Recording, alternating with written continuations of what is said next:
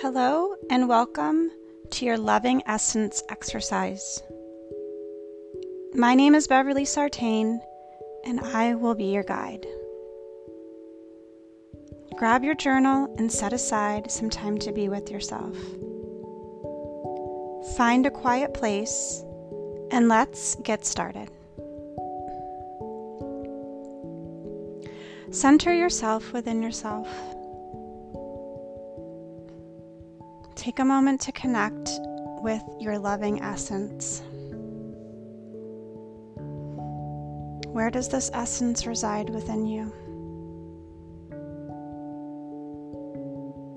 Make a mental note of this place, and as you go about your day, connect with the loving essence of those you meet. See their loving essence when you look them in the eyes. Acknowledge their loving essence even if they aren't doing the same for you. Honor each person you come into contact with today, knowing that they have a loving essence whether they are ex- accessing it or not. Know that you can journey throughout the day from your loving essence versus your ego. In fact, you can be intentional about being in your loving essence and greeting others throughout the day from this place. See the loving essence in the mailman. See the loving essence in your boss. See the loving essence in a family member. See the loving essence all around you. Know that when you see the loving essence in someone else, you are also honoring the loving essence within yourself. Know that there is a bigger universal truth happening that we are all a part of. Know that you are not alone.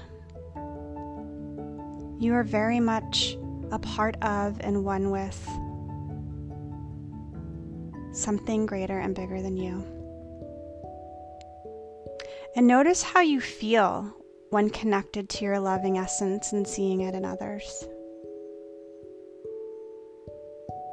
This is the practice of connecting to yourself, of connecting to something higher, and connecting to others in a deeper and profound way.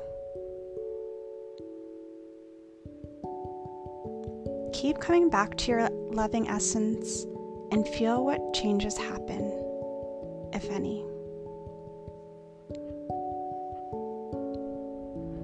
take a few more centering and grounding breaths connected to the loving essence within yourself. Knowing that this is the truth of who you are. Knowing that it is safe to show up in the world from this place